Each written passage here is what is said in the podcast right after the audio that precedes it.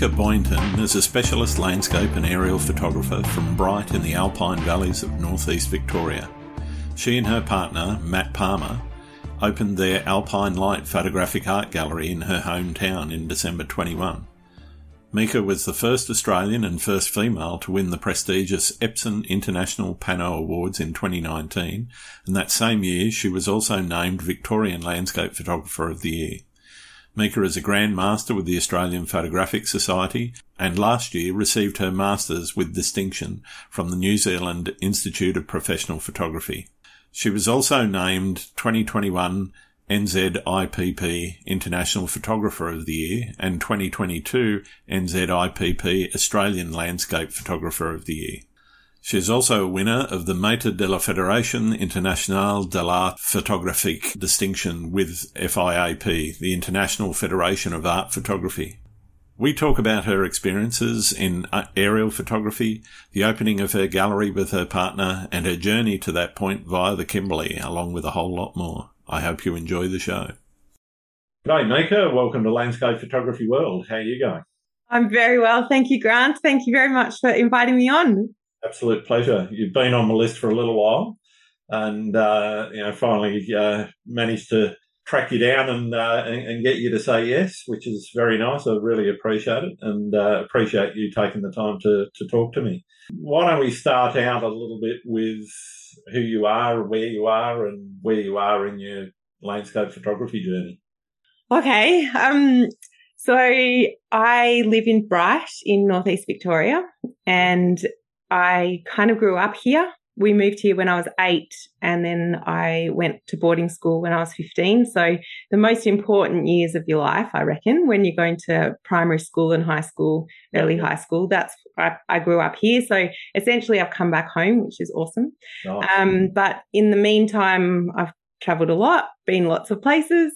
Um, I, I guess the photography bit, if you want to know about that, I started um, because I uh, moved to the Kimberley region of Western Australia. I had um, I'd um, I'd been a teacher for four and a half years and decided that I needed a little bit of something different, and so I decided to teach uh, grade five and six up in the Kimberley, up in a little town at the end of a long road called Wyndham.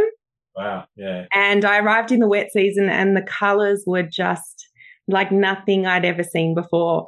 And all I wanted to do, this is how it started, was I just wanted to show my family and friends back home how stunning the Kimberley was. Mm. And by the end of that year, I inflicted a CD of all my images on everyone that I was close to.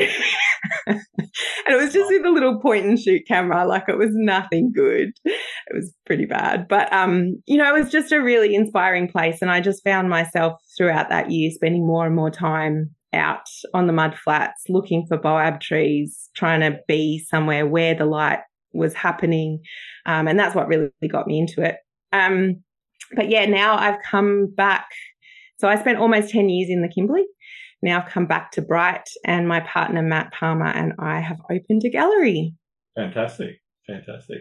Very different uh, landscape, though, Bright from uh, the Kimberley. Kimberley, lots of those sort of the, the red earth and uh, ochre sort of colours in, in the land and in the landscape. Uh, yeah. Very vibrant greens, blues, and aquas. And I've, I've been to Broome myself, and uh, I remember flying in there. Just the, the, the colours blew me away looking out the, the, the plane window.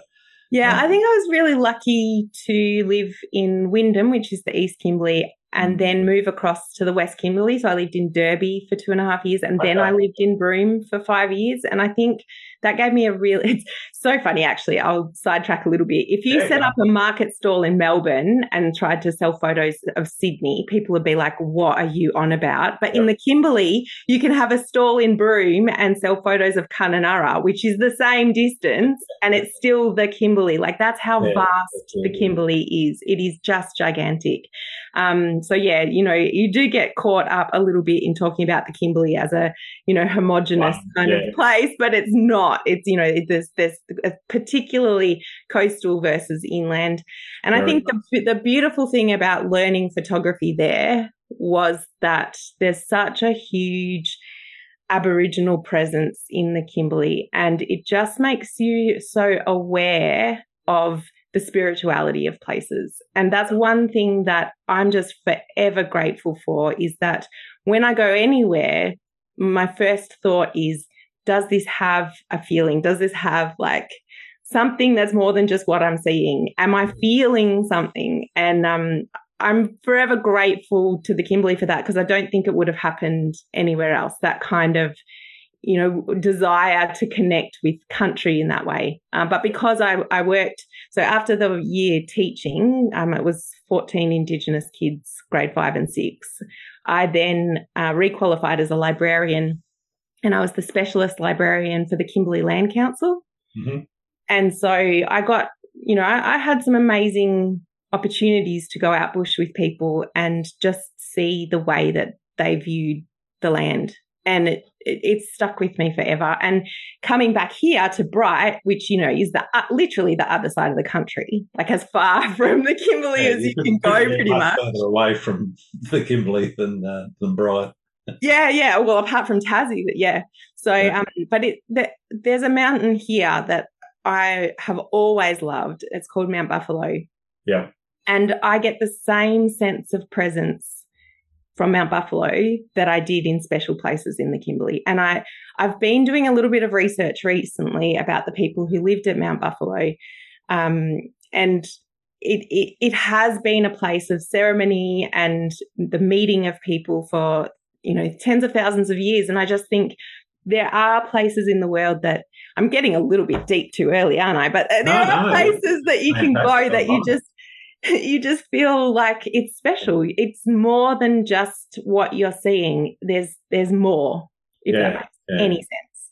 No, it it makes a lot of sense, and I think a lot of people, uh, particularly you know European uh, or people with European background, don't really necessarily understand that just about every rocky outcrop or mountain or even even some of the the minor hills uh, I know just up the road from me, there's a very small grove of trees, which, you know, on first glance wouldn't have any significance to anyone driving past. It's in literally in the middle of uh, sort of grassy parkland, but it's special to the Aboriginal people of the, the local area because of whatever the spiritual meaning for that place is. And, you know, each of these places, I think, has a has its own feeling, and it, it, it as you say, it, it has a a spirituality uh, in amongst it. Yeah, and I think when you're aware of that, like when you go and photograph and you have that awareness, and it's just part of you know the the interaction that you have with nature, there's a respect there and there's an openness there that I think results in a much more positive experience. And you know, there, there are actually places I've been that I've felt threatened by. There was a boab tree. Uh, we in the wet season. My good friend Tanya Malkin and I we did a wet season uh, photo trip oh my God, it was 40 plus degrees every day. The humidity was disgusting from like first thing getting up in the morning, you were already sweating. Yeah. We, we were inundated by mosquitoes. Like it, we had to put Bushman's all the DEET all over everything. And at one point in time, I was sweating on my face and I wiped my face and I oh. got it in my mouth. It was, oh, it's poison. It's totally poison, but it's the only way to keep the, the mozzies away. But mm. anyway, we, we, we were just driving along and looking because there's n- there was no one there like it was just us so we were just driving slowly along the highway and just looking for you know, spots where we might set up and take some photos because the, the sky is amazing. You know, the clouds are just, whenever there's storm clouds up there, you just, oh, it's just fantastic. And the, the grass is just fluorescent green. It's just amazing. Mm. Anyway, um, we, we saw a place where there was some pools of water and we were like, awesome, we might be able to get some reflections. There was a big boab tree.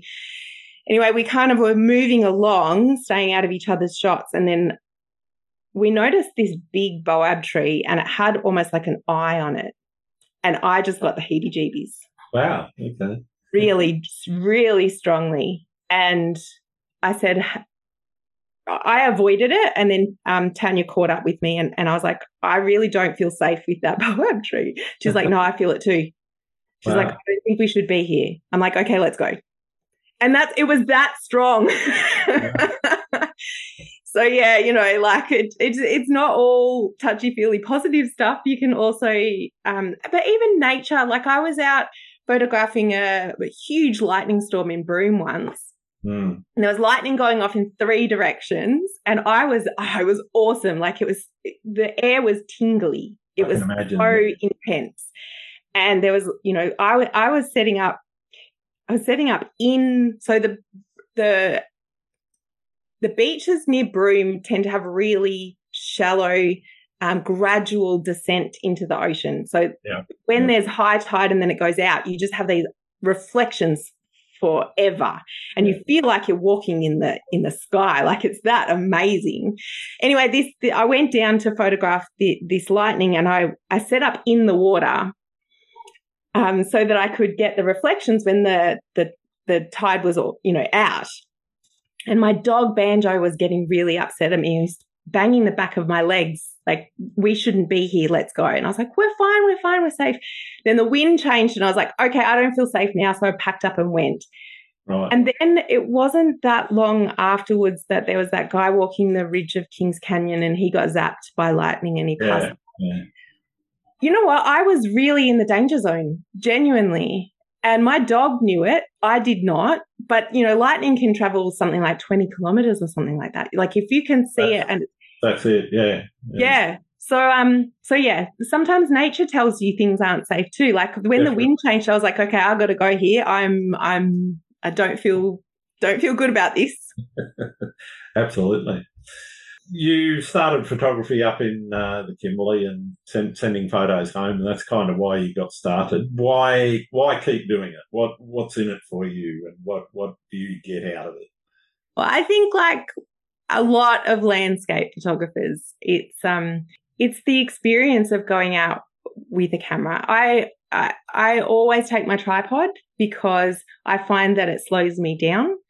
Yep. It's that ability to switch your head off from all of the busyness that we all experience most of the time and just be, just be present, to listen to what's happening in nature, to experience what's happening, um, to take in what's on offer. And I just, I don't get that any other way um, when I discovered photography, because it was kind of a discovery, I guess, for me, I'd loved art all my life. Mm-hmm. Um, I, I, was actually okay at it, but I never was going to be a professional artist. I was, you know, like a painting would take me eight hours if I worked solidly. You know, that I was, I was never going to, yeah. Um, but with photography, it was all the same stuff that I loved, but it was much more immediate and and you know, like, uh, yeah, it just had that specialness about it that you could go out in nature and communicate with nature. And I know, like, already this interview, I feel a bit embarrassed because some people are just going to sit there and go, like, you are nuts, you're bonkers, like, you're, you know, you're a little bit maybe sideways. I don't know. But I just feel like sometimes when you go out, in particularly, I love photographing by myself, um, except for with Matt. Yep. One notable exception. But it's just that ability to block out everything else and just just take it all in. Yeah, just concentrate on the one thing. Yeah. And just notice. And I think um you know, for me, it's an outward thing. Like I, it, my brain turns off, but I actually think out. Right.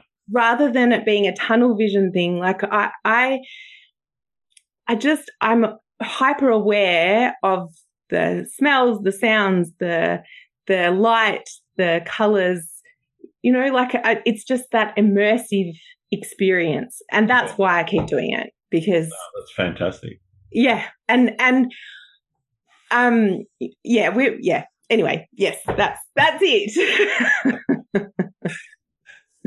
so, in terms of what you're chasing, what would that be? How would you describe what you're you're chasing? Is it always that feeling, or is it something more in terms of turning it from the the experiential side of it, you know, being out in the field and, and enjoying that time in nature, to turning that into something creative and something artistic? Um, that's a really good question. I think, I, it, yeah, it's obviously you could just go out and bushwalk and be in nature, and and that seems to tick yeah. the boxes of There's what I'm just talking plenty, about. Many people do just that. Yeah, but I think for me, it is the artistic challenge of capturing what I'm seeing and experiencing and sharing that with others. Mm. So I don't really enjoy processing, to be perfectly honest. I find it a bit tedious. It's a job for me. Um, but once that's achieved and I'm looking at a photo that is what I want to communicate to represent what my experience was, then I get excited again. wow. yeah, so, um, yeah, I, I um, yeah, I've got I've got lots and lots of photographs on my hard drives from shoots that I've never processed because uh, the processing part is such a drag for me. But um, you know, uh, photos don't go off; they don't expire. I I used oh, to think it. they did, and I I once actually asked on Instagram, "Does it matter to you whether a photo was taken last week, today, or five years ago if I've never posted it before. And I was expecting people to say, yeah, you know, like we kind of want to experience what you're doing at the moment. You know, that was my impression that everyone wanted that instantaneous, like, this is what is going on right now. And yeah. everybody resounding, resoundingly said, no, they don't care whether it was taken, you know, today or. Yeah. Yeah. And I was so surprised. I, and it just made me, it gave me permission, I guess, to spend more time on the photos. Because when I was living in the Kimberley, I took lots of photos, but I never had time to process because I was working yeah. full time. So I've got I've got years of photos on my hard drives that I haven't had time to process. Cool. I'm I'm very much the same. In in terms of, of doing that though, I'm I'm going to bring some of the, the questions that I sometimes leave to later a, a bit forward now. Um, is that something when you have sort of finished the shoot and you get home, are you straight in to take a look at it, or do you just sort of back it up, make sure it's secured, and then leave it and not worry too much about it, and you know go and do something else with your with your time? Um, because I and I know how it happened. It's because it's because when I lived in the Kimberley, I was actually essentially working seven days a week. Mm, mm. Um, I was I, I, I, was managing the library services for TAFE. So this was when I was in Broome. That was when I became like a proper photographer. Right. Um, so I was I was managing the library services for TAFE, and I was going out and taking photos whenever I could. But I also had a market stall every Saturday in Broome that was very busy. So I was needing to uh, pro- um, actually produce prints and uh, order things. So I had like acrylic blocks and stuff like that. So I ha- was always ordering, packaging, repackaging, um, you know, making bookmarks, all that kind of stuff in my evenings. And so I was very busy all the time. And when I could, I would take chunks of time off from work. I had a very understanding boss and I'd, you know, I'd take two weeks off at a time. I'd put all my leave together, take two weeks off and go somewhere but what that meant was when I came back, all my life stuff continued, you know, and, and I just never had time to process. So as a consequence, even now, I, I, yes, I do. I do exactly what the latter was. I I come and I put the photos on my hard drive and back it up so that I've got them. But then I've got so many photos, so it's like, well, today I feel like processing what I did yesterday, but um, you know that that tomorrow I might process my photos from Morocco, and the next day I might process some photos from from the lightning storm in the Kimberley, or the next time I might process photos from Patagonia. And I've got so Iceland. Oh my god, I haven't even scratched the surface of the photos that I took in Iceland in 2018. Yeah. How about you? Do you no, I'm I'm kind of the opposite. I'm I'm into it soon as soon as I can get it onto a computer. It's it's really interesting. When I go overseas, for example, I don't carry a laptop around with me. Um, I do have an iPad that I occasionally flick some of them up so that I can see them in a in a larger format than just on the phone or on the on the back of the camera. Um, but yeah, I'm just desperately hoping the uh, the, the cards survive the, the trip home because uh, usually there's uh, half a dozen cards. So uh, I came back from the UK in July after uh, eight weeks over there, and you know I think I had about a, a card a week. no, I'm the same actually. I I don't um I don't process at all when I'm. Yeah. And so a, when I got home, it was like oh, I've got to get into these now and, and yeah. look, you know, see see what see what they really look like uh, on a on a large screen. But even if I if I go out for a sunrise shoot here in Sydney, um, that late later that morning, I'll be sitting at the computer. Wow. Scrolling so, through, checking them out. Okay, the, yeah. That, that's that's the one I knew. Uh, the the one that I knew I nailed when. Wow. I yeah. So look, Matt. Yeah. Matt has Matt has taught me a lot about myself. I'll just can I just tell you who Matt is? So sure, Matt Palmer sure. is my partner. He's um I met him during COVID. Well, we had actually had met each other um, previously, but we hadn't had a chance to talk to each other. And then during COVID, we we we ended up in an 11 hour Zoom chat. And wow. um, we just knew that that was it. And he came to Bright from Tas in the middle of COVID, um, arrived, and it was like, well, this is going to really work, or otherwise it's going to be an absolute disaster because we, we had to quarantine in my house. Anyway, um, he's he's an absolute legend. He was the Australian Photographer of the Year in 2018. Yep. He's an amazing landscape photographer, and I never thought that I could be with another landscape photographer because I'm very competitive. But because he sees the world so differently to me, we can be in the same place and come home, swap cameras, and be amazed at the photographs that each other have taken. How do, because how we just see that? Yeah. yeah, we just see differently, and it's just it's a joy to photograph together because we both like our own space. We don't hassle each other. We barely even talk.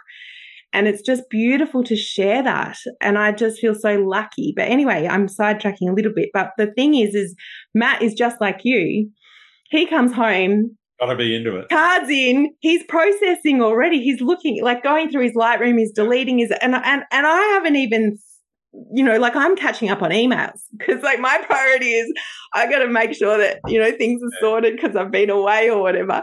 And and I'll look over there and he's already processing, and I'm just like, whoa, that's amazing. But it's because his background is completely different to mine. He he did music photography and sport photography. Um, he yeah, worked. yes, he had to turn it around. He had to get them to them by the next day. Mm.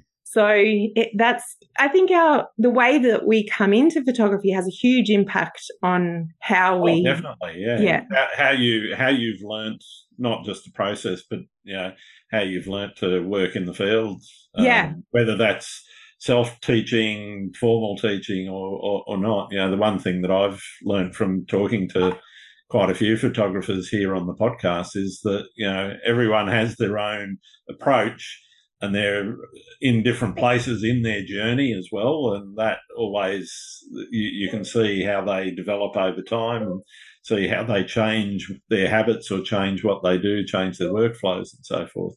And I think the the fact, and this this is why I love doing the podcast, is just the fact that everybody has a different little tale to tell about how they yeah. where they are now. Yeah, absolutely. Yeah. I think the good thing of being with someone like Matt is because he pro- he gets through his photos so quickly that he's always on the on the you know ready for the next shoot. Yep. Whereas for me, I took pretty much the whole of 2018 off when I finished in the Kimberley and moved here and I just took photos all year. I traveled and I took lot mm-hmm. and and honestly if I didn't take another photo for the next 12 months, I'd still be processing so I've got plenty in the bag. You know what I mean? Like I just, I, I, there's no push for me to go and take new photos. Um, but it's nice to have, like, I'm very aware that Matt needs new photos a lot more regularly than me because he's processed all his old stuff. So um, that's quite nice. I, I definitely haven't processed all because I, uh, apart from you know the the out of focus or the you know the, the ones where I've bumped the tripod and I've got unintentional cam- camera movement. you know, aside from those, I don't delete anything, so everything is is still there. I just keep buying more hard disk space. Yeah, yeah, becomes expensive. But uh, I've I've still got stuff dating back to 2014 raw files from you know 2014, 2013. Yeah. And, so forth that I, I still go back and take a look at now and then. They're, I, I don't think the quality is as good as it is now because I've had years to sort of work on it and, and change it. But there's still things now that I would process differently to how I would process back then. Well, that is I, that, yeah. Yeah, and I, I think going back into your archive and doing that is is really good exercise. Not only in showing you how far you've come from where you were years ago to, to where you are now, but also in adapting some of those older images into something that could be something completely new because your your techniques around processing have changed or improved. Yeah, absolutely, absolutely.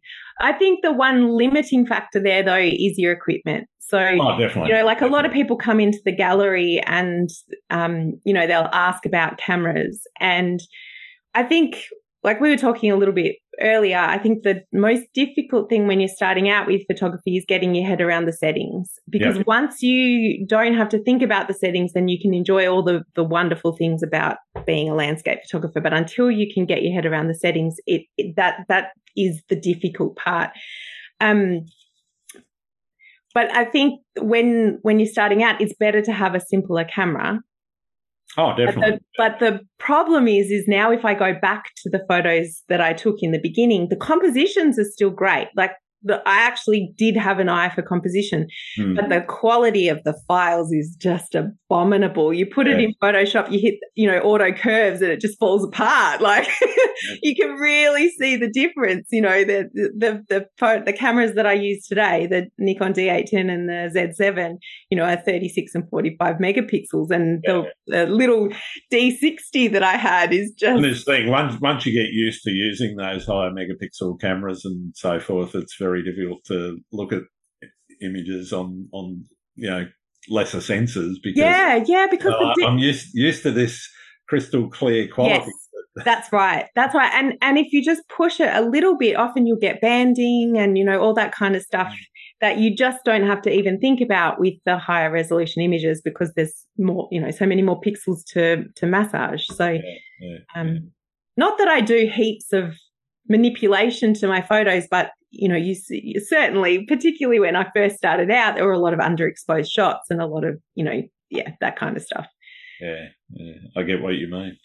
So you, you mentioned that you've always sort of had that eye for composition. Where did you start to be conscious of it being something more creative than just saying, okay, well, I'm lining up this nice scene. That's a that's a pretty scene, and I'll I'll make sure I include that that hill or mountain or you know all of the branches of the tree. I'm not cut, cutting the top of the tree off or the bottom of the tree or whatever, you know.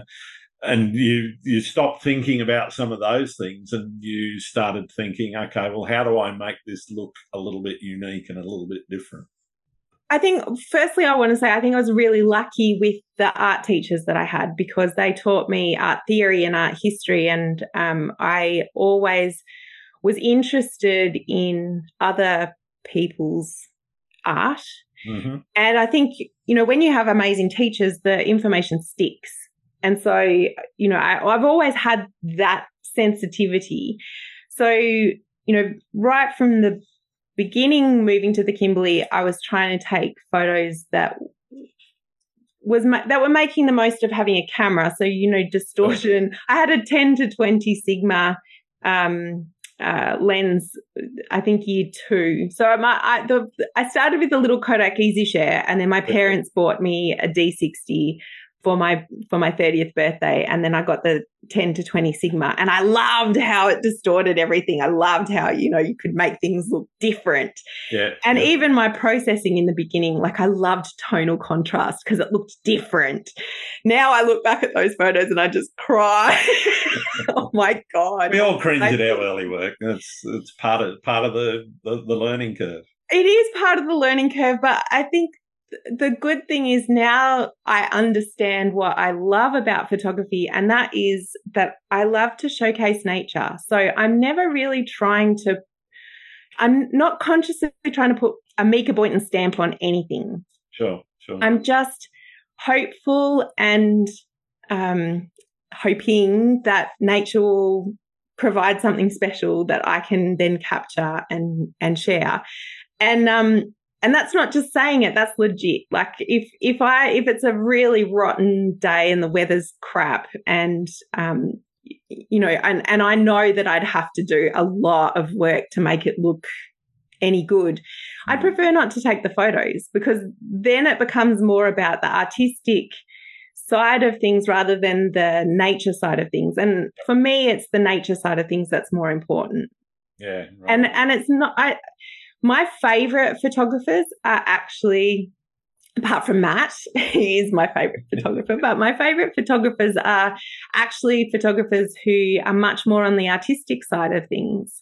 So okay. it's not that I don't appreciate that. It's just for me, it's honoring the experience that I had because that's the most important thing for me is the experience. Um, the the photos are the secondary out output having said that, if I couldn't share my work, I think I wouldn't be as excited about photography because I do love sharing my work. And, eh, you know, I know in a lot of your podcasts, you talk a fair bit about social media. And the one positive thing for me is that, you know, there's, there's some, I'd say mostly older um, people who don't get to the opportunity to go out and explore nature very much. And Absolutely through social media, they, you know, that I often get comments about how much joy seeing these places brings to them. Mm. And and I love the fact that I'm not I'm not creating something for them. I'm capturing something that I'm sharing with them. Yeah, I'd, I'd love it when you get a comment, uh, say from somebody that lived in a place or near a place that you've you've shot, and they, you know, they you've brought back a memory for them, and they've yeah. they've commented about that fact. And for me, I, I just love it when when people go, oh, that that really triggered a memory for me, you know, which is. I, I think, and for me, that's that's really what photography is all about. It's about triggering emotions in people, and you know, some of them might be uh, revulsion, don't want to see that, you know, all the way to oh, I'm absolutely in love with it. I've got to go and buy a print from Grant or Mieke. Or... Yeah, I'm sure you get more of the latter than the former. But yeah, totally. Like we had um, people come into the gallery yesterday, uh, two ladies, and they were really interested in my aerials. Mm. And they admitted that they're not really into photography. Yeah. yeah. but they love the aerials because of the artist the, the artistry of it. And yeah. the it, it was like seeing a more an, mostly more an abstract sort of uh, yes view that most people don't get.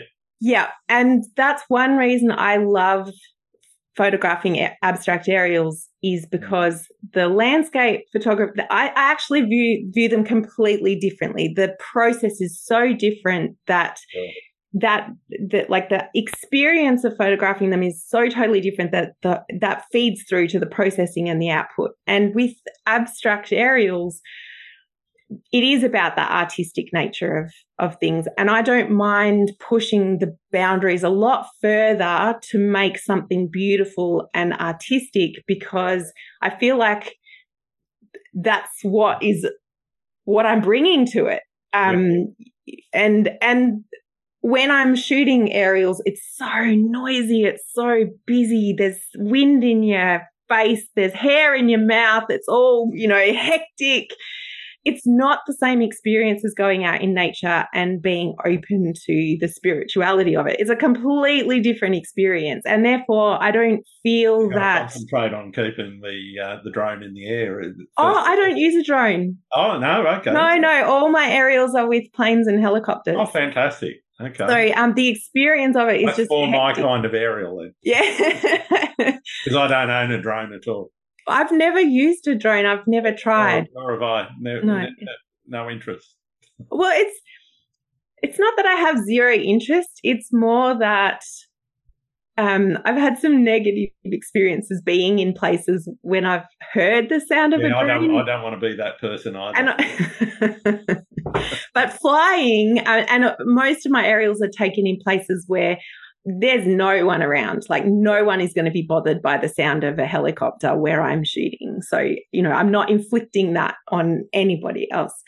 Um, but yeah, the, the, the, these ladies, I'll go back to the story. These ladies came in and, and they were uh, astounded at what they were seeing in nature.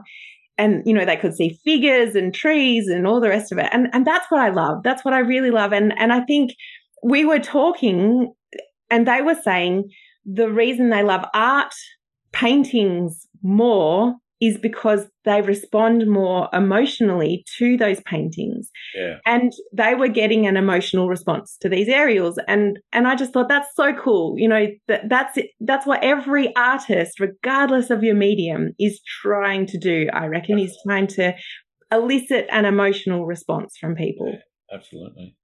Um, so talk to me a bit about the aerials then, as we're on the topic. Um, it's a little bit different, as you said, to you know getting the drone out and sticking that up in the air. So I'd imagine that requires a fair amount of planning and uh, a fair amount of effort to organise to get to be flown over some of these remote locations. How how much effort and work do you put into that, and how much how much is sort of planning versus shooting versus work, working through the process? Well, the planning's really important because um, uh, the majority of Australia is not worth photographing from there.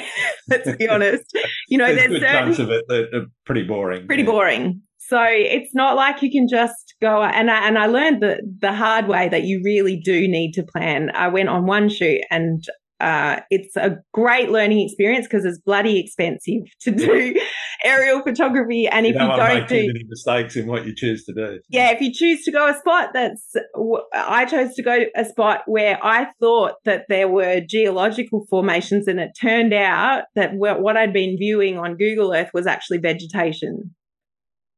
And in the air, the the differences between the vegetation were very negligible and I wasted a whole shoot. Like I, I, the only photos that I got from that shoot that were any good were actually um, there was a an area that had dried out that was muddy and there were animal tracks across it.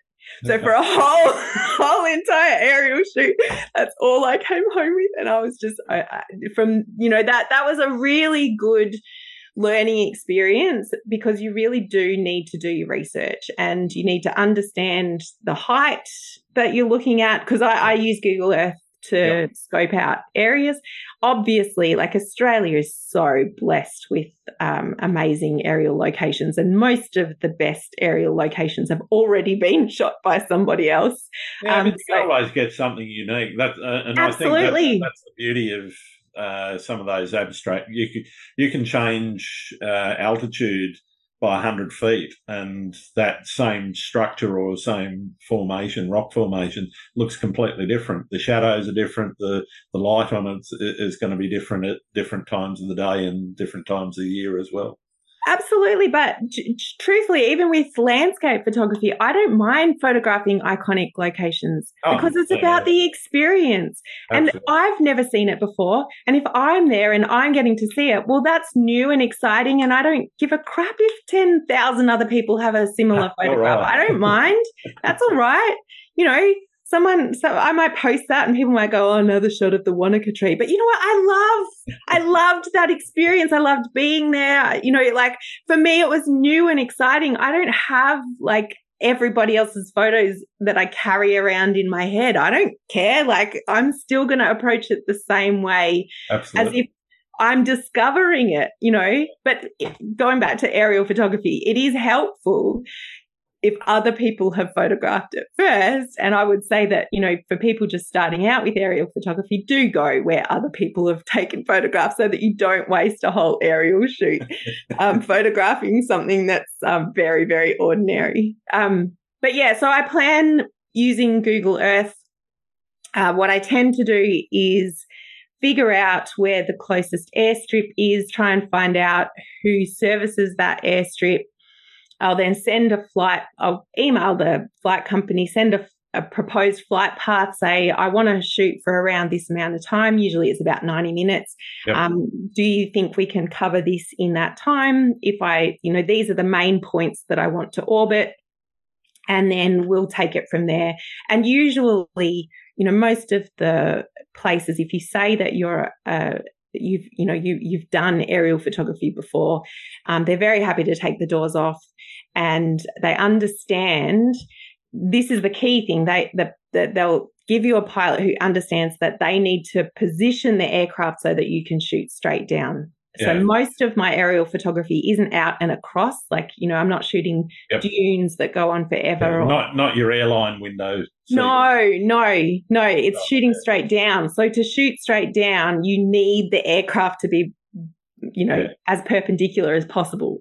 So that's that's really the important thing is getting a pilot who who knows how to do that and understands that. Um, but then once that's all sorted, and we're on the runway and I get excited. It's like all of that is gone because the pilot has the flight path and I'm just going to shoot what I like seeing. And if it means that we don't get to all the places that I've got on my little flight path, doesn't matter. The important thing is that I'm shooting stuff that's cool. Yeah. Um, and, and, and that I love it. So, was there much communication with the pilot during the uh, yeah during the shoot? And yes. How does how does that work for you? Um, so I'm not very technical. So I'll just say, can we go a bit higher? Can we go a bit lower? Can we go around that again? I didn't get it. Um, you know, like it, yeah, there's, uh, usually I'll fly between, um, um, uh, 10,000, is that right? 10,000 feet. Yeah, that's that's relatively low. It's it's um well, about ten thousand feet is how much is that in meters? It's about three thousand meters. Yeah. So I'm numbers and me don't get along so well. Okay. I just go blank.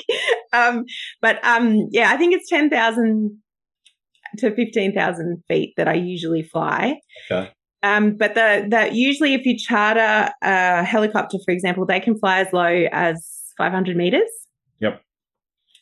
But the thing is, so the way that I set up my camera, I set it up with um,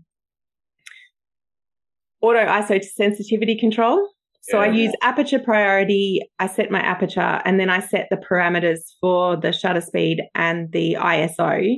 Yep. And I shoot with fixed focal length lenses, manual focus lenses. And because they're not auto lenses, you can turn the focus ring until it doesn't go any further and it sticks on infinity. Yep. And so as long as I don't get too close to the ground, yeah, all my settings are taken care focus. of. Yeah. Cool. I literally don't even need to focus because I can just hold the focus ring as far as it'll go. And yeah. and because I'm no good at numbers and because I'm not very technical, that just works for me. And I, I just don't I don't get blurry photos. So yeah. that's really handy. Um, but yeah, so in terms of talking to the pilot, yeah, it's nothing very technical. It's just, you know, can we go back around that or whatever. The things that are good to be aware of is with a helicopter, you can go up and down really easily, but with a plane, Thanks they actually lose altitude as they go around. So you just have to keep that in mind. You know, you can't ask pilots to do what they can't physically do with their yeah, aircraft. Yeah. I made the mistake once. Uh, I was flying over Gutharraguda Shark Bay in Western Australia, and um, the pilot is a really cool young guy and it was in a Cessna 20 no 172 so I'm just shooting through the window and uh, I made the mistake of telling him that I really wanted to fly in a helicopter, but there weren't any available. And so he gave me the most helicopter like plane experience ever of my life. And oh my God, after 90 minutes, I was ready to puke. Like, yes, because he'd really, he'd thrown the aircraft around. So, you know, up on one side and then up on the other side. And my poor stomach was like, okay, this is not great. but the photos were amazing because he really positioned the plane so that I could shoot straight down. It was fantastic. Yeah, that's amazing. How would you define success in your photography? That's a hard one. I would say that um, I have achieved success because I am talking to you on a podcast. I'm in a gallery. Um, I kind of know what I'm doing with my camera, and people are purchasing prints from me and making their lives happy. Sounds good to me.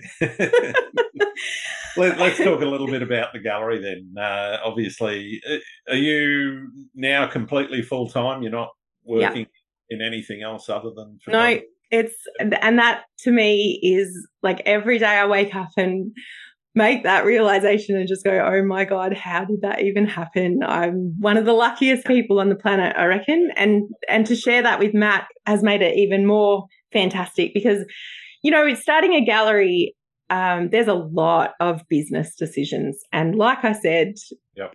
you know, maths, technical stuff, that's not my forte. I'm I'm much more of a just go with the moment kind of person. And teaming up with Matt wow, he's got a head for all that stuff.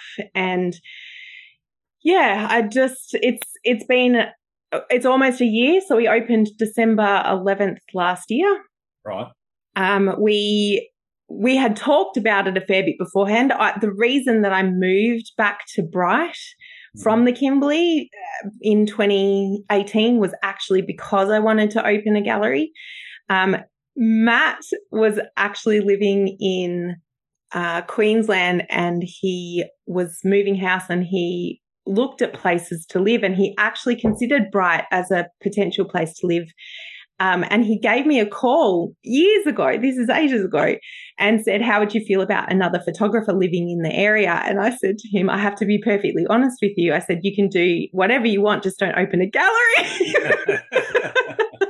because I just, you know, like a lot of people love coming to Bright to photograph. It's a small town though, and there's really, you know, like you you really are cutting into each other's market a little bit if there's gallery like two landscape gal- galleries, for example. Yeah, yeah. You know, it's I get it you get you have your own style and your own di- differences but if someone else opened a photography gallery in bright before we did i would feel that it wouldn't be the right thing to open another one. Yeah. And i just didn't want that to happen. I just i wanted to be the first. So um so yeah it, we opened the gallery. We talked a lot about it. We'd done a lot of planning. And then this travel agency because of covid um came up just the premises not the business we came in, we had a look, and we pretty much signed the lease. Yeah, because it was perfect. It had big windows. Yep. You know, people could view it from the outside. We could leave the lights on overnight, um, and people could see what was inside. And and it's yeah, it's a dream come true. Truthfully, like not many people get to say that their dreams come true in their lifetime. Absolutely. absolutely. so I'll take, take you back a little bit earlier than opening the gallery. Where did you make that lifestyle choice to say, okay, well, photography, that's what I want to do from now on? So it was already when back in the when I was living in Broome and I was managing the library services for TAFE, it was already becoming a real stretch. So I had we I as I said I had a really understanding boss and she'd allowed me to reduce my hours so that one year I was working a nine day fortnight and then it was four days a week. Yeah, yeah. Um, but it still was too much. I was exhausted all the time. Like, you know, the market there is really busy and mm. it was just, it, it was just really hectic. And I was feeling very stretched. And, and then um, you know, libraries everywhere are under a lot of pressure. I don't, I think people take a lot of what libraries do for granted and they just don't realize how much libraries contribute and how talented librarians are at doing so many different things. And um, the WA state government was cutting costs. And my position was quite a well paid position. Mm-hmm. And our institute, our TAFE, made an announcement that they were seeking voluntary redundancies. And I, it didn't even cross my mind to put my hand up for it. But no. one of my staff sat me down for a breakfast one day and I thought we were just having a nice chat. And she busted out with, Mieke, you need to take this. And I was like, what? She said, I know that you're not thinking about it because of staff. She said, we will be fine. We have skills and qualifications. We there, but you, you need to do this. She said, photography is your future. This is the best opportunity for you. You need, and I was, I was just blown away. Firstly, that someone would have enough of an interest in me and my future to, to like, that's a risk to, you know, that's huge. Yeah, um, so I was really honored that she would you know that she would like she she was a, probably my mum's age you know someone who just had yeah and it was just anyway so i took it really to heart and i really had a good think about it um, and made the decision. I put my hand up they accepted it. I got basically a year's um, pay because i'd been working there for five years. And so t- at the end of 2017 i drove all the way from broome down the coast across the nullarbor and uh, came to Bright and took the whole of 2018 to take photos because at that stage my plan was to run workshops and I didn't want to be that kind of workshop leader who wanted to take their own photos. And I figured if I take a year and just take lots and lots of photos and have them in the bag then I'll be a much better workshop leader and I'll just be able to support people the way because I'm a teacher you know so like I, I didn't want to be doing my own stuff. Um so that was great. So that was 2018. And then 2019, I was working on my business plan. Um, 2020, I launched the workshops. Two weeks in, COVID hit. Wow. And nine workshops had to be cancelled. Yeah. And I was like, oh my God, what do I do now? Like, this was what I w- I'd been working towards. And, um, but fortunately for me, people got on Zoom. And I ran all my workshops the same content that I would have for in-person workshops. But and because I'm a teacher, I had planned yeah, you know PowerPoint presentations anyway. Learning um, yeah, so I in the end I think it was over 40 Zoom workshops uh, during COVID, which I've now made available as videos that people can di- can um, access. Yeah. Um, but yeah, and then I met Matt, and then we opened the gallery. That's pretty much how it all happened one one of the things a lot of photographers that are starting in you know the business side of things, whether they're doing it as a side hustle or whether they're doing it full time, is how do you work out how to price your work?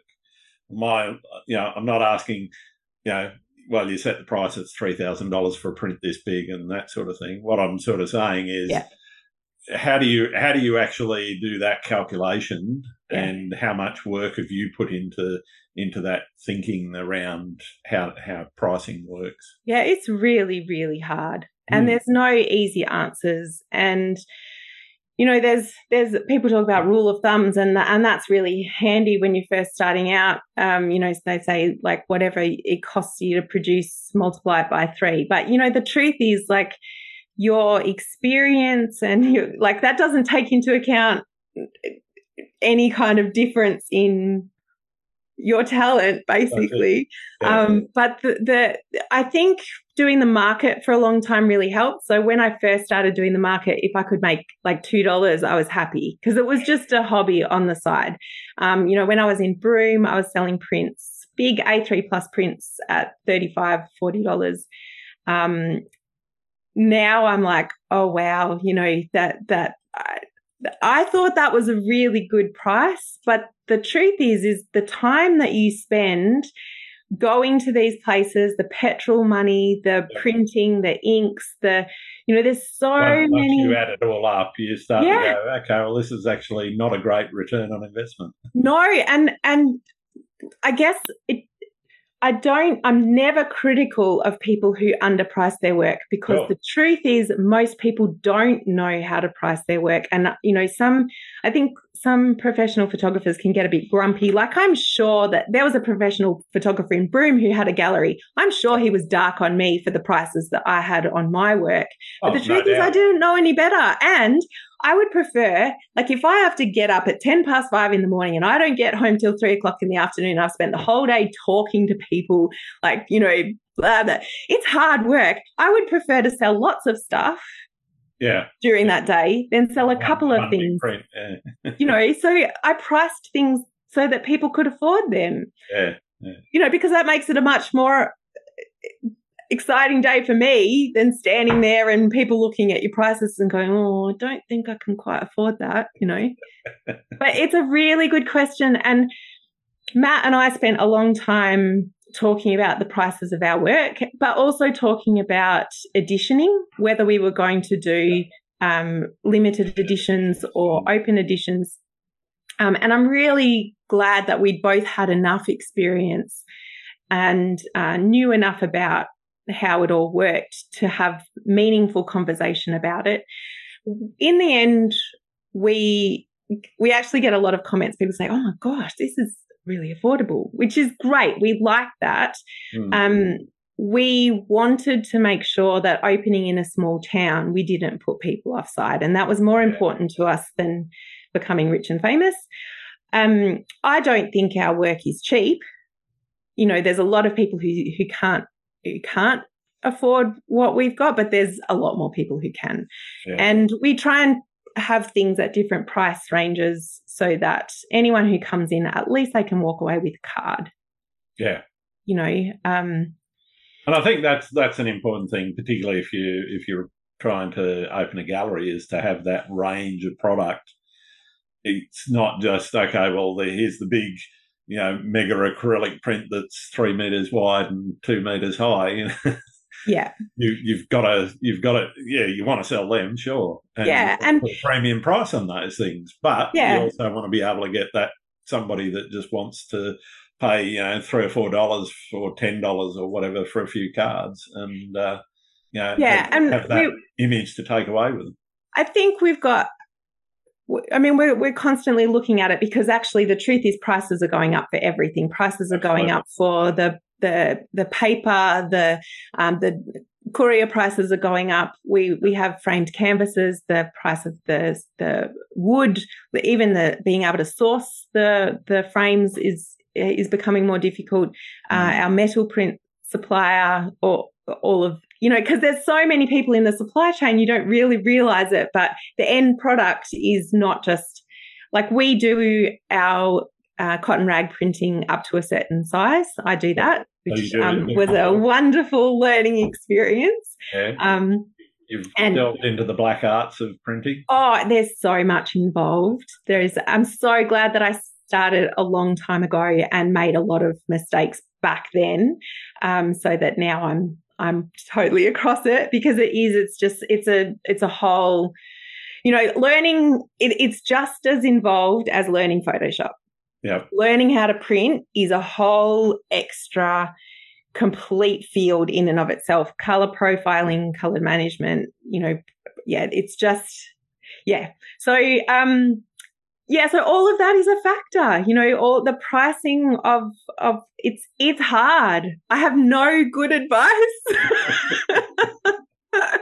I think you've, you've, given given some hints anyway, and some some ideas that people can sort of hang off and uh, and, and, start looking at. But yeah, I, uh, every, everyone I ask, nobody's nobody's come out and said, "Oh, well, here's the formula I use," and it's just like a a plus b equals c. You know.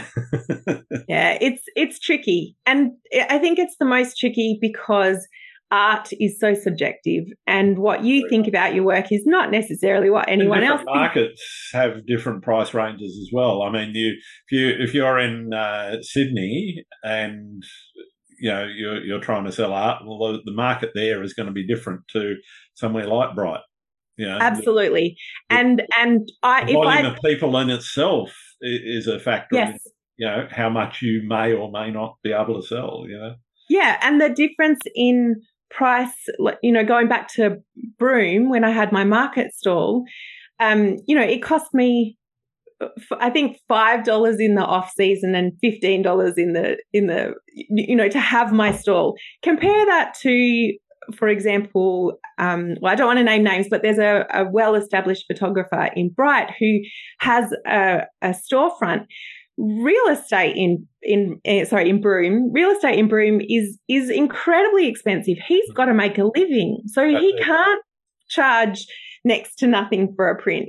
You know, like all of those factors are, uh, yeah.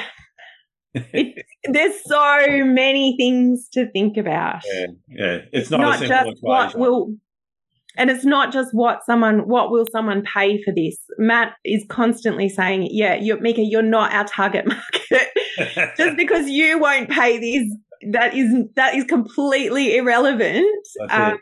You know, it's, yeah. yeah, you've got to divorce yourself and your opinion of what, what it's worth and what you would pay for it. Yeah.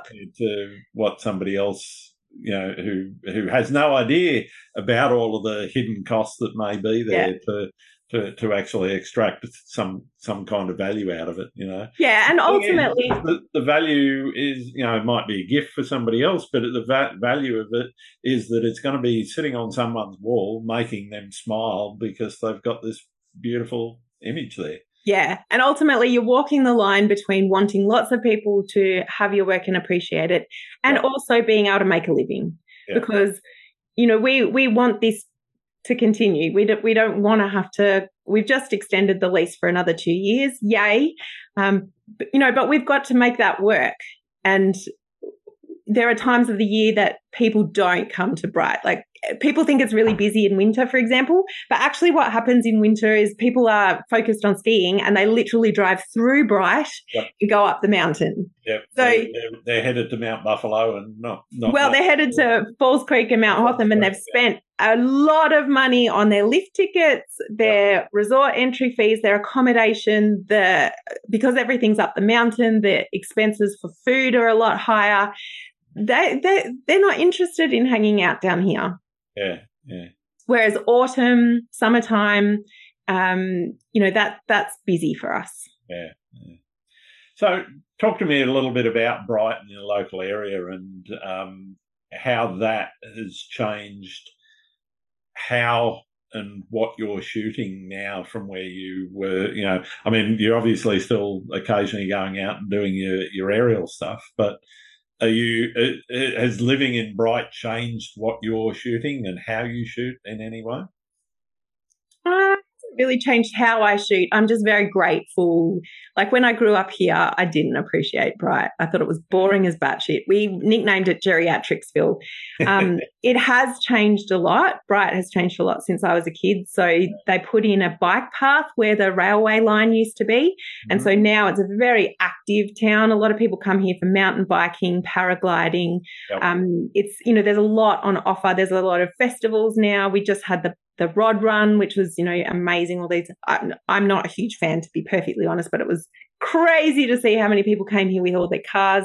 Mm. Um, the autumn festival brings people from it. Like it's, it's a really busy town.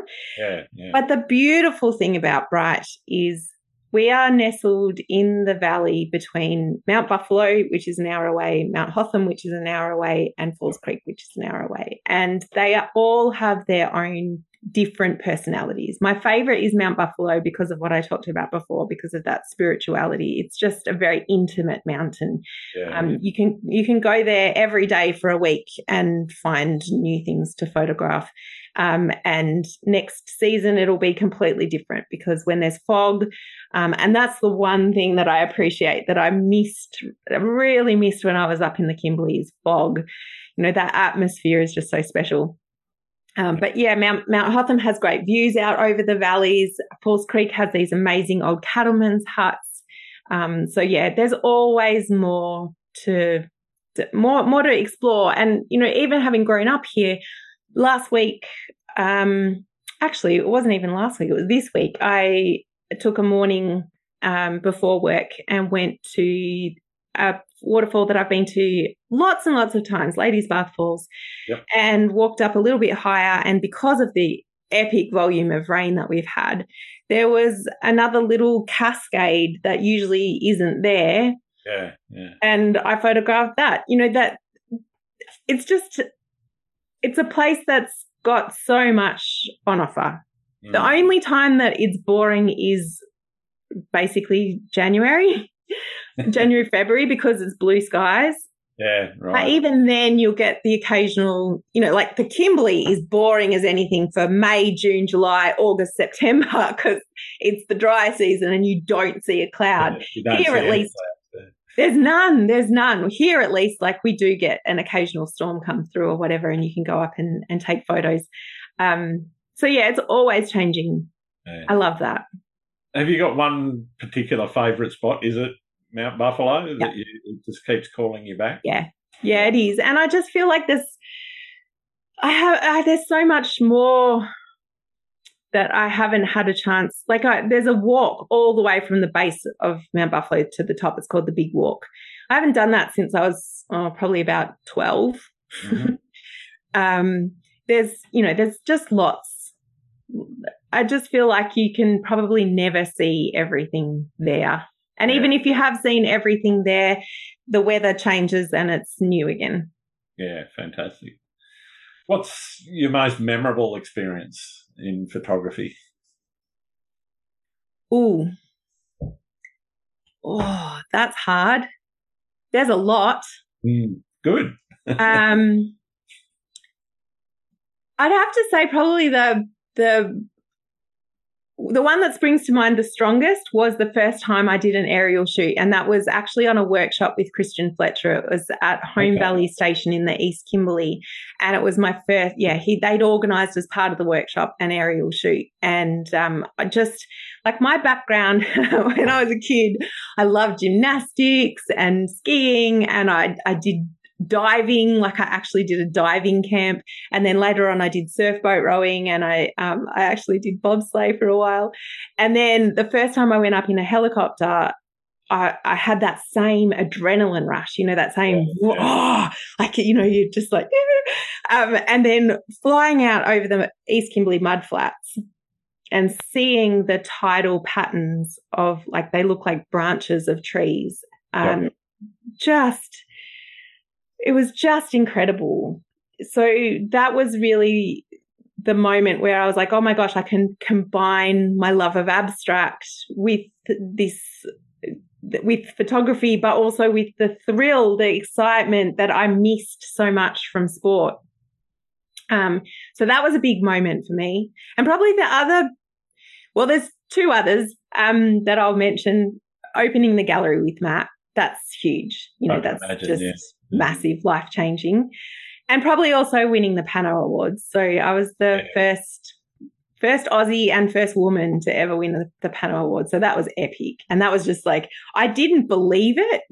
Like the the, the organizer, um, David Evans, he rang me and um and I was a bit naughty. I was driving along and, and I'd missed the call and I I hit play and I had to pull over. I was shaking wow. so much. I, I, and I was like, can this be real? You know, like I had been entering that competition for so many years and just trying to get one better than the last year. Yep. So it was very plodding kind of improvement process.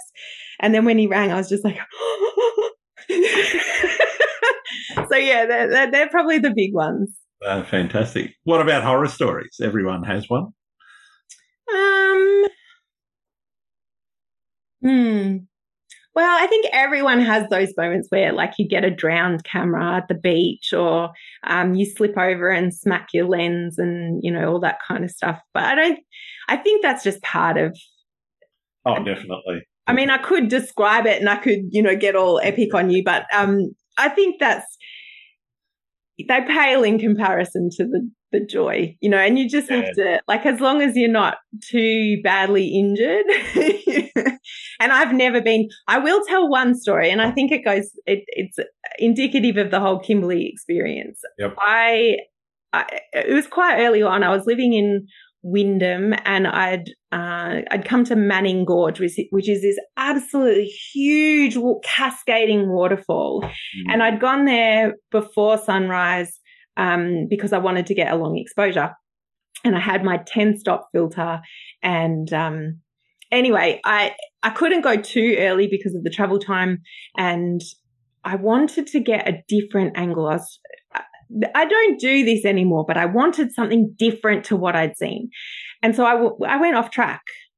Yep. And I knew this was a really special spiritual spot. And I knew that I shouldn't be going off track. And I did it anyway. And then I tried to climb up on on a ledge and the weight of my backpack was too heavy and I fell backwards and winded myself. Ouch. And I actually went, I knew that I shouldn't be doing this and this is my karma. This is, this is, this is you being told that you're being a shit Yeah. So don't. You, you're doing things you shouldn't. Yeah. And I took it that way. So, you know, um, that's not how it always is. Like I've done stupid stuff that's totally my fault is not nature's fault whatsoever. But um yeah, how about you? What have you I'm sure you've told your horror stories. Uh, yeah, a couple of times. Mostly uh, usually it's being hit by a wave that uh, comes up and swamps the camera and mm-hmm. I've uh, I've had the uh, Canon 6D Mark II now f- oh, for quite some years now.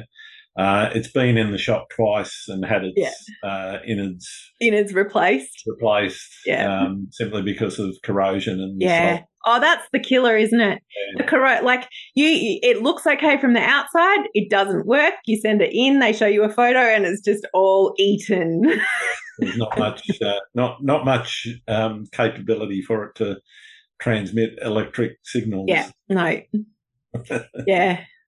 So yeah, that that's that's mostly what I've had. Luckily, I haven't had any real uh, physically dangerous things like you know falling over. I've um, my my wife actually. She, we were in in the UK the last trip there. Uh, I I thought she'd broken her neck. Um, we were walking back from a, a waterfall that uh, we walked sort of two and a half hours into uh, the Lake District um, up the side of this mountain.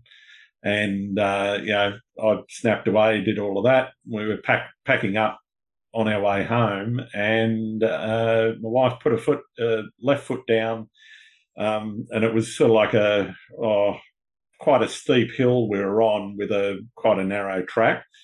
Um, but she put her foot down, and obviously it just kept going down the hill, and so she went down head over heels and landed in this little. Uh, she dropped probably about five or six meters, uh, she dropped into this little sort of crevice thing in in amongst these rocks next to the stream. Uh, and I was sort of trying to scramble down there as quick. I was behind her at the time and trying to scramble down there, screaming at her not to move. But she got up swearing, so I knew she was fine. Oh, But, yeah. uh, Those that that, actually- makes yeah, makes the heart go, doesn't it? I Yep. was- yeah, I- I, Oh. still have PTSD about it sometimes. But she, she actually cracked a, a couple of ribs, so she wasn't completely uninjured. But um, yeah, she. Uh, yeah. You know, you you really need to be like. I, I know it sounds really obvious, but you have to be so careful. Yep. Um, I was in the Sahara Desert in Morocco, and I was so excited to be in the in the Sahara Desert that I literally just lost track of where I was. Um, and the the sun came up and it was just magic. And I was taking photos, and then the sun, you know, when the the the golden light just ends and it's just Yeah. ordinary light. You just daylight. Yeah. Yeah, and you just know it's time to go. And then I realized I have no idea what direction I'm supposed to go back in. And it was a real moment, that really sickening feeling like I've just made a really bad mistake. And by that time in the Sahara as well, the temps are starting to get. Yeah, into- and and I really I was really worried that I was going to be that lady on the news, the you know the Aussie that died in in the desert because she didn't have enough water. Yeah. But fortunately for me, the night before it had rained a little, which is so unusual, and I there were areas where I could see my footprints, and I just Yeah. could follow my footprints back. But it was a real reminder that yeah, you you know you you you're not have to be safe. Yeah. like you have to you have to be aware that nature is far more powerful than you, and you you've got to be aware. Yeah. Yeah. Speaking of, uh, I, I guess, um, strong forces and, and that, have you ever hit a creative wall? And if so, how did you deal with it? That's a really interesting question. I don't feel like I've really hit a period of longer than a few days where I lose my creativity altogether. Yep. But I social media for me is a really good litmus test of my mental place. Usually. I really enjoy looking at other people's photos and um, I don't ha- I don't have a lot of free time so I don't tend to comment but I like a lot of people's photos. Um, but if I ever go on and I see someone's photo and I feel jealous, then I know I'm not in a good place mentally. Yeah, yeah. And instantly I go, okay, what do I need to do to fix this? And usually it's turning everything on, like turn my, my phone on airplane mode so no one can contact me. And so I can't go on and check anything. Um, and, and I just go and, and do something to restore my, you know, fill up my, my reservoirs, I guess. And even if it's just, um, you know, watching a movie or like something that takes me away from where I am right now, um, mm-hmm. or, you know, going out for a drive or something like that. Um, I mean, it happens to all of us for sure, but I, I have to acknowledge that I don't, the only times that I've ever really hit a big chunk and I, it's probably only one, and that was because of completely external factors. Like my family was going through some stuff, and photography just wasn't a priority during that time. Yeah. Um, but apart from that, um, no, I think I'm just good at. I, I maybe I'm sounding a bit arrogant, but I think I'm really good at reading when I'm in that heading for that space. Um, and and as I said, you know, social media, if I, because usually I'm so supportive of everybody. And if I get that little stab of jealousy, if that green eyed monster rears its head, I'm like, okay, you're not in a good spot. You need to do something about this. Go. That, that's a really good litmus test. And I think it's, it's a great skill to learn because it is a skill you can learn. I've yeah. certainly learned it myself over time to recognize when the I, I guess the, the, the the the mental strain that you're putting yourself under because that's largely what it yeah. is. No, nobody's forcing you to think a certain way. No, recognizing that it's you that's doing it, and it's yeah. you that can actually change the way that you think about things. And, yeah. Yeah, yeah, you're you're exactly right, and I think um, for me, you know, there are times when I I feel like I need to process, and the more I feel I need to process, the mm-hmm. less I want to process. Yep. Um, and so I just let myself off the hook because yep. I don't have deadlines. That's the beauty of this whole thing. I don't have deadlines. And there are so many other things that I can do rather than processing. Um, it's usually the processing that gives me the block. I'm, I, anytime I'm happy to go and take photos like that, that's always, uh, you know, fun. But, yeah. Um, yeah, the processing can be a bit of a drag sometimes. Fair enough. what do you see as the biggest challenge facing photography right now? Can I flip that and say one of the beautiful things firstly? Yeah, sure. So I think a lot of um, people ha- like I get comments about this, so I know that it's not just a couple of people who say this, but you know, everyone thinks they're a photographer. I actually think it's wonderful that we can share that experience with so many other people and that Absolutely. we can talk. Yeah, I just think that's wonderful. So I'm going to say that out there first. But yes, because there are so many people who are doing photography, I'm I'm sure you know pretty much everyone that you interview probably says the same thing. But it's that there are certain places that can't handle the volume of people. Yeah, yeah. And um, for I am very open with places like I will happily tell people everywhere that I photograph where I took photos, provided that I know that the infrastructure or the the you know the paths or you know whatever can support the yeah. volume of people. If ever I'm cagey about where I photographed, it's either A, because it's a specific photographic shoot that I did with one person that I promised that I wouldn't tell, or yeah. B, it's because of this particular thing that I just, I, I I, am I have concerns about the sensitivity of the place, and particularly up in the Kimberley, I got permission to go to certain places um, it's slightly different because it's not about the volume of people, but I got permission to go to places. And I know that a lot of people wouldn't take the time to find out who they needed to ask permission for. And a lot of the time, let's be honest, it's really difficult to get in touch with Indigenous people to get the right permissions. Yeah. Um, so there are certain places that I won't I won't say exactly where it is simply because I know that that, that most people are not going to make the effort to get permission to go there. Yeah. Um, so yeah, I think I think the beauty is that you know, like so many so many of us now can uh, afford to travel. We have cameras. It's amazing that that we we're rich by world standards. If we have a camera, we're rich. You know, like we're so lucky to be able to do this amazing thing. Um, but yeah, it comes with a price tag, and the price tag is the environment. And because I love the environment, like that is of concern. Definitely, definitely. What do you see the future of photography holds?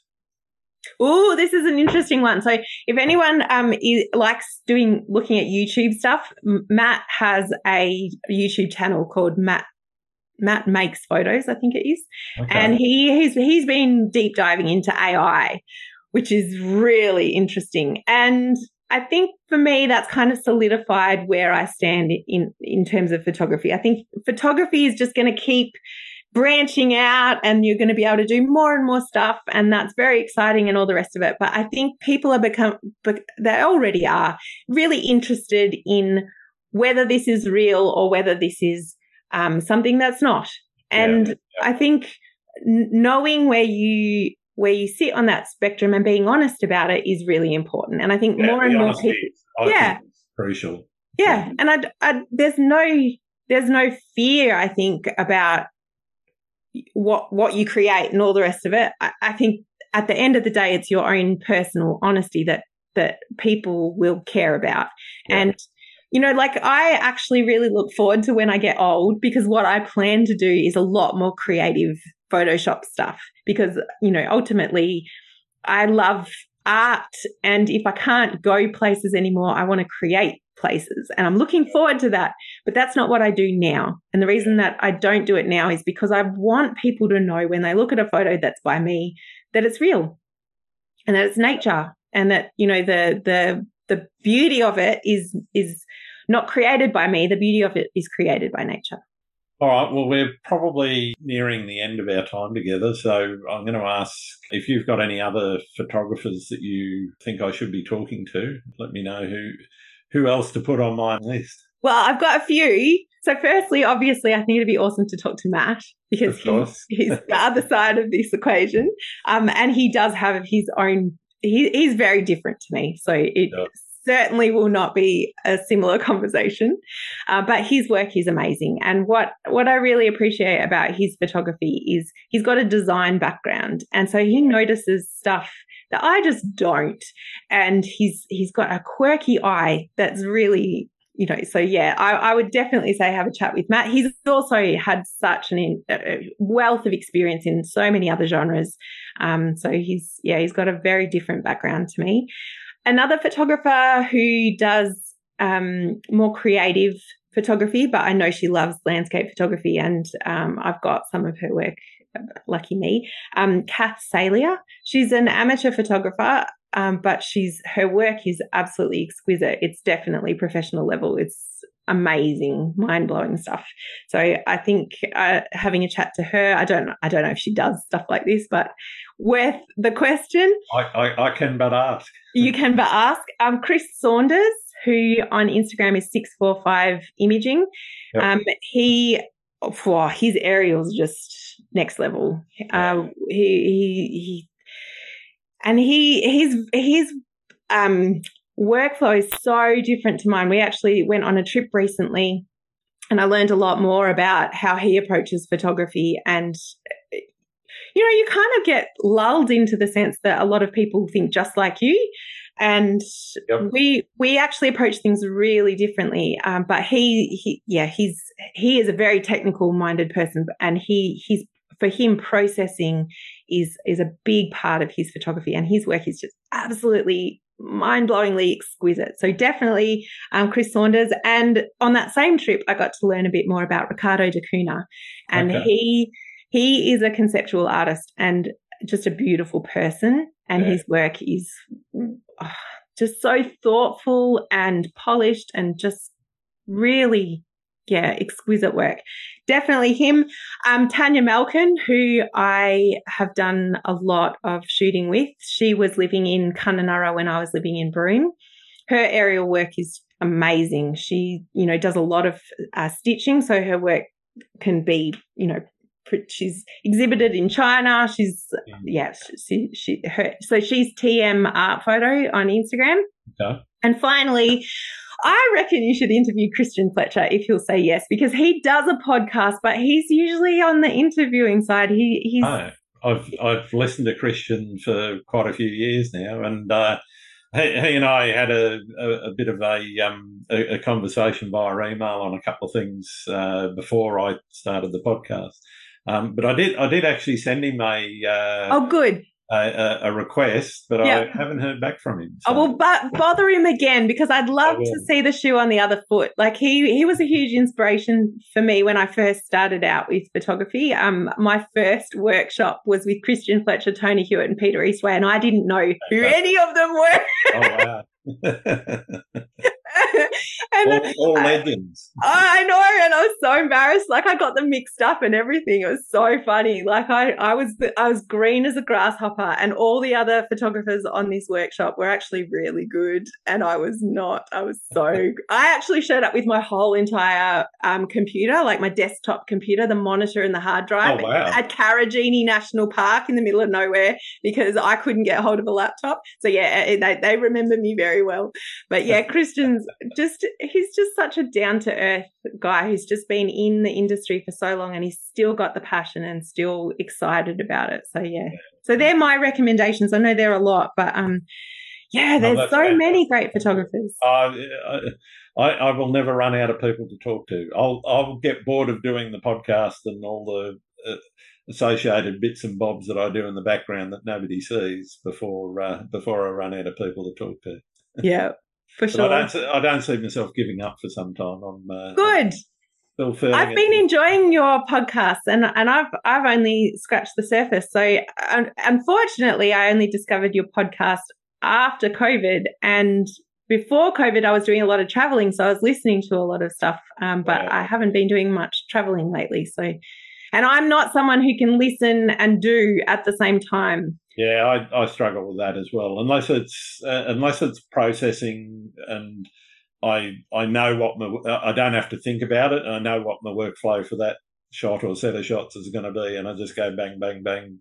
I'm exactly the same as you. Whereas Matt, he can have like a an actual presentation going on on one screen, and yeah, and he's I, I can't I can't I no I'm a very focused I, I, I, podcast when I'm driving or if I'm mowing the lawn or yeah yeah, when you don't have to, when you can right. actually engage and listen and yeah. Anyway, yeah, exactly. All right.